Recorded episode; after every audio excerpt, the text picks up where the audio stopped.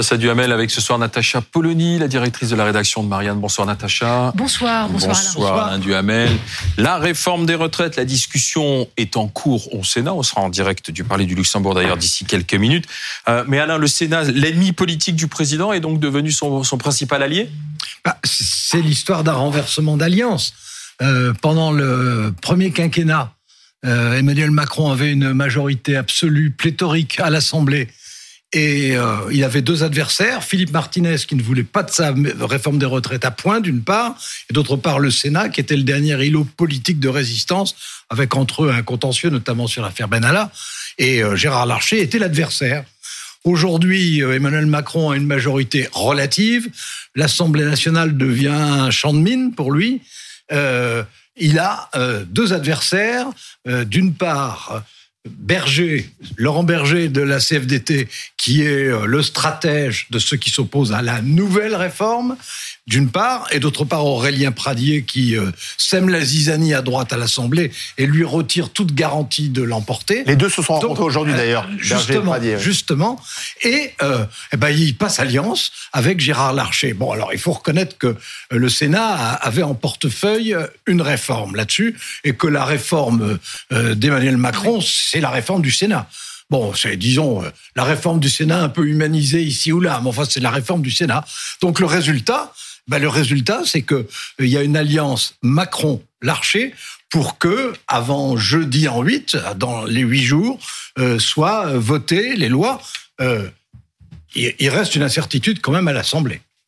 Oui, bien sûr, il reste une incertitude à l'Assemblée. Et puis, de toute façon, ça ne changera rien au problème de fond. C'est bien ça le, souci. C'est-à-dire que je pense que les observateurs et tous les Français qui regardent ce qui est en train de se jouer ont bien compris qu'on était là, en effet, dans la dimension la plus politicienne qui soit de l'usage des institutions. Parce qu'on oh, a quand même entendu de la part de la Macronie absolument pique-pendre sur le Sénat pendant tout le premier quinquennat, que c'était une monstruosité. Et maintenant, c'est le lieu où s'exerce la République, c'est absolument magnifique, tout le monde est très ému. Enfin, c'est une blague c'est une totale blague. Avec en plus de la part des républicains, en effet, un moyen de se refaire la cerise parce qu'ils existent au Sénat et que le groupe Les Républicains au Sénat est sur une position de droite libérale conservatrice, euh, alors que les députés, les Républicains, sont sur des positions beaucoup plus diverses. On a là un intérêt bien compris, mais en termes démocratiques, en termes démocratiques, ça donne quoi? Et c'est ça le souci. C'est-à-dire que les institutions actuellement, Sénat compris, ne permettent pas de créer du consensus, c'est-à-dire d'aller vers quelque chose qui apaiserait le pays. Donc, en effet, le Sénat va voter. Peu importe, les fractures sont là et il n'y aura pas eu de réponse institutionnelle à cette tension qu'on voit dans le pays. Alors, euh, moi, je ne crois pas du tout au consensus français possible.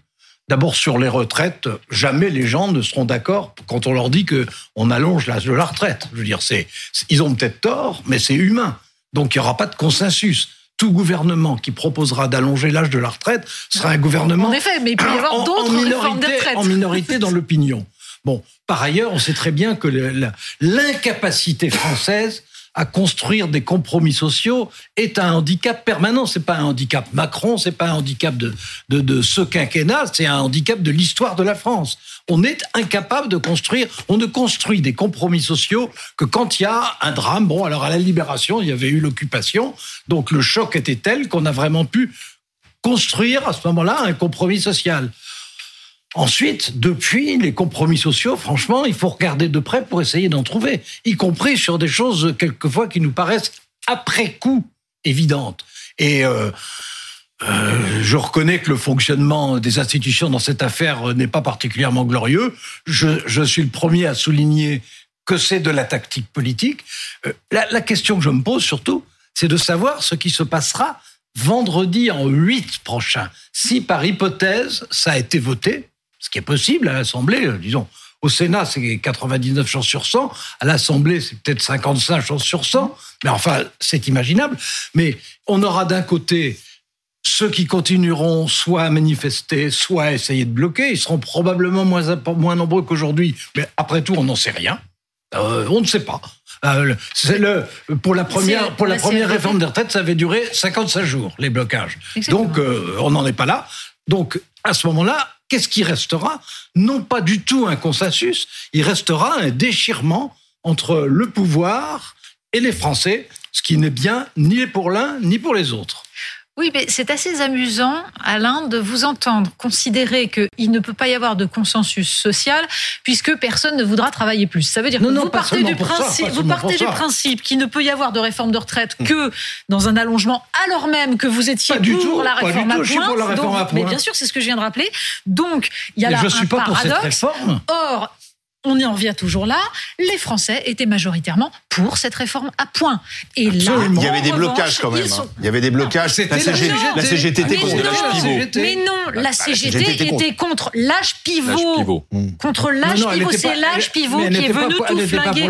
Ça passait, peu importe, ça Ah, passait. si, ça importe. ça passait si on en était resté à la réforme à point. Ah, mais- Il faut le oui, rappeler oui. et le marteler. Bah, c'est Édouard Philippe qui dit ajoute. Alors pourquoi Vous l'avez martelé. Hein Mais alors Oui, pourquoi, mais- Natacha et Alain, pourquoi cette réforme à point qui d'ailleurs a été adoptée par 49.3, rappelons-le, Oui. euh, et qui ça s'est arrêté avec le Non, Covid c'est pour- parce que l'âge pourquoi Emmanuel a Ma- été adopté Voilà, par mais pour- 49.3 Pourquoi Emmanuel à Macron n'a pas remis cette réforme euh, Mais euh, c'est en avant encore une fois, c'est là tout le mystère. Et ce mystère est très lié à notre sujet du jour. Ce mystère est très lié à notre sujet du jour, c'est-à-dire le basculement progressif du macronisme vers la droite et donc le besoin de Oui. s'allier avec les républicains, en particulier les républicains du Sénat, tout simplement parce que l'électorat macroniste Oui, alors- actuel, Oui. c'est l'électorat de la droite. Alors, Mais alors, ah non, euh, Alain, je, je- peux nuancer, je Oui, peux nuancer. Allez-y. euh, qui est une évolution vers la droite, je ne dis pas le contraire. Que euh, ils dépendent aujourd'hui, qu'Emmanuel Macron dépend aujourd'hui beaucoup plus de la droite que ça n'était le cas pendant le premier quinquennat, c'est l'évidence. Bon, pour le reste, en ce qui concerne la réforme à points, moi je demanderais qu'une chose, c'est qu'on les reprise. Mais la réforme à points, euh, dans l'Assemblée nationale d'aujourd'hui, ça ne passerait pas. Sauf que là, on, Sauf est, que la voilà, on a tourné la page de la réforme à point. Est-ce que les, on, on a tourné la page de la réforme à point. Est-ce que les Français ont du mal à comprendre C'est pourquoi ça se passe bien avec la droite au Sénat? Pourquoi ça se passe mal avec la droite à l'Assemblée nationale alors? Alors que c'est la même famille politique, tout ce alors, beau monde alors, normalement doit, doit, doit- Alors- doit alors marcher là- ensemble. Alors là, pour, pour le coup, il y a un côté social et il y a un côté euh, politicien. Le côté social, c'est que, en gros, les, les sénateurs sont des représentants de la France modérée, conservatrice, provinciale, Ils traditionnelle. sont pas directement en contact avec leurs électeurs, contrairement aux députés aussi. ils- ils sont des peuvent Ils vont être- pas engueuler. Ils, Voilà. peuvent être, ils peuvent être en contact quand même, parce Oui, que ce sont des autant. élus locaux Oui. importants. Mais enfin, ils, ils sont très typés euh, sur un plan social. Bon, euh, les, les républicains euh, qui sont à l'Assemblée nationale, il y en a de deux types.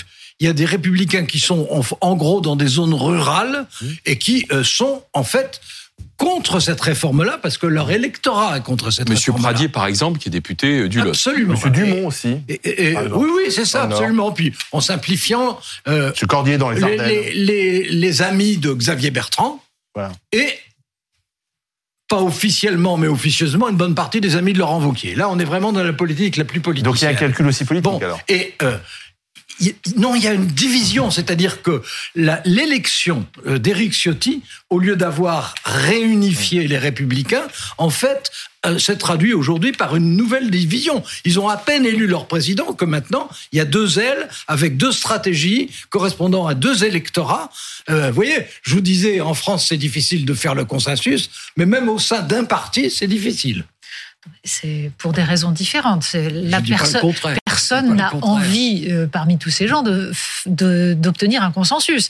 Et pour une raison simple, en effet, vous le disiez, il y a une dimension qui est une dimension politicienne, c'est-à-dire qu'il y a ceux qui ne veulent pas insulter l'avenir, et pour ne pas insulter l'avenir, il vaut mieux se distinguer du macronisme, donc en prenant une position qui est une position contre cette réforme, ou en tout cas en ne sortant pas du bois, ça c'est plutôt puis du ceux- côté de Laurent Wauquiez. Et ceux qui veulent Et- préparer leur avenir, comme ça. euh, Aurélien Pradier. Mais cela dit, et nous en avons déjà discuté ici même, il y a aussi une dimension authentiquement idéologique. Il y a toujours eu un courant de droite sociale qui est parfaitement légitime. Aurélien Pradier prétend en faire partie, je, je lui fais Écoutez, faut, faut, faut, Xavier Bertrand a toujours prétendu en faire les, partie. Les, héritiers, non, non, les héritiers de Philippe Seguin, par exemple. Non, non, mais, mais il y a une droite sociale, en effet, mais... qui est dans la continuité de ce qu'a été le séguinisme et qui ne, qui, et qui ne définit pas de la même manière les impératifs qui sont des impératifs budgétaires qu'on pourrait régler d'une autre façon. Alors, euh, je suis d'accord en ce qui concerne Xavier Bertrand, le droit social, etc. Ça a toujours été son cap, donc il est tout parfaitement honorable.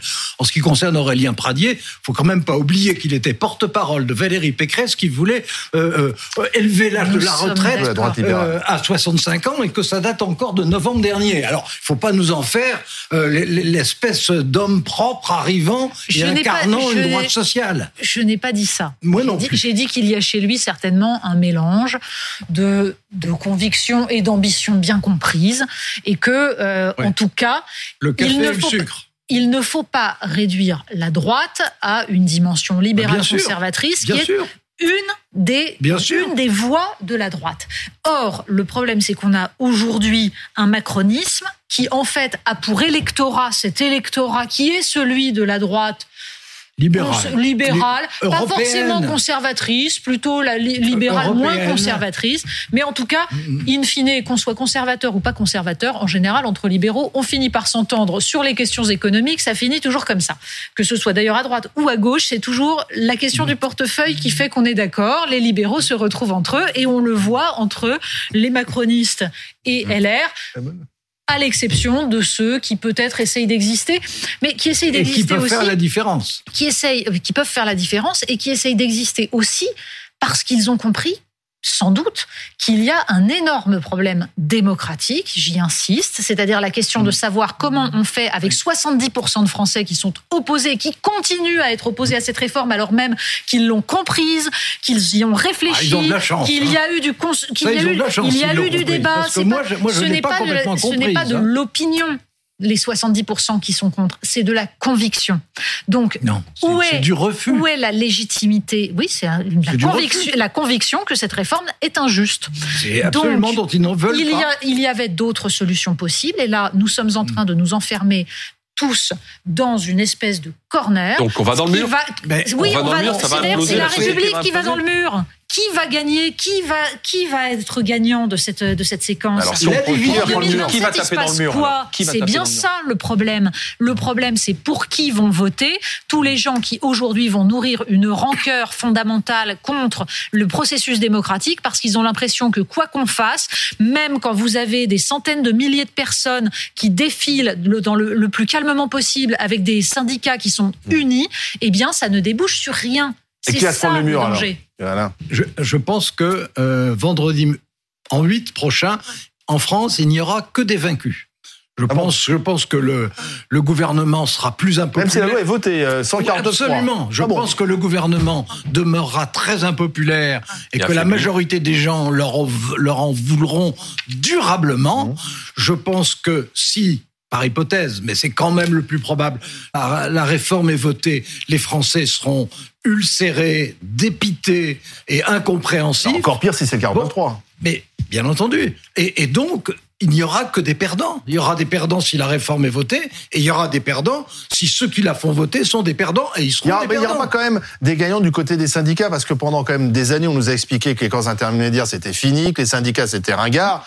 Euh, on voit bien quand même que à la fois Laurent Berger et Philippe Martinez, qui vont d'ailleurs quitter hein, la scène hein, Oui, euh, à la la CGT, Euh, Laurent, Laurent Berger, pas tout de suite. pas tout de suite, mais on redorer le blason syndical, quelle que soit l'issue de ce conflit quand même. On s'aperçoit quand même que ça sert à quelque chose, les corps intermédiaires, que ça Donc sert à quelque, gagné quelque chose. chose quand même. d'avoir et que finalement, alors même qu'il n'y a plus aucun travail de formation dans les partis politiques où ça devient euh, le grand n'importe quoi et la foire d'empoigne et l'inculture généralisée, bah, vous avez encore un travail de formation dans les syndicats. Certes, il y a des troupes qui ne sont pas forcément tenues, il y a des dérapages, mais enfin globalement, il reste encore quelque chose qui permet de canaliser un petit peu la volonté euh, collective et de faire en sorte que tout ça débouche sur un discours à peu près construit. C'est tout de même, important dans la mesure où les corps intermédiaires ont été plutôt maltraités ces dernières années. Alors, euh, c'est très bien que les syndicats euh, soit revalorisé. C'est une très bonne chose. Il ne faut pas oublier qu'en France, ils sont quand même exceptionnellement faibles. Oui.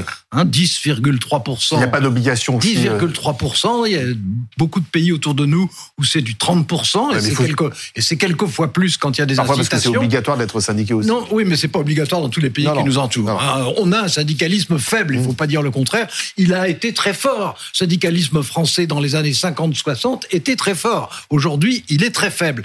Qu'il soit revalorisé, c'est une bonne chose. Que en plus la, stratégie de Laurent Berger était, euh, disons, à la fois très oppositionnelle, mais très responsable et démocratique, avec des moyens démocratiques utilisés, c'est aussi une bonne chose. Mais ça ne, ça ne suffira pas pour soigner les plaies qui vont exister à la suite de cette réforme. Et ces plaies, eh ben, elles seront douloureuses pour tout le monde. Merci Alain, merci Natacha Polony. La une de Marianne euh, Mais que plus que en- en 500 kiosque. jours avant les JO de l'enfer. Et on vous explique tous les problèmes que ça va poser en termes de sécurité, en termes de, de logement, en termes. C'est absolument euh, terrifiant. Eh ben. Ce sera à lire, bien sûr. Merci Natacha Polony.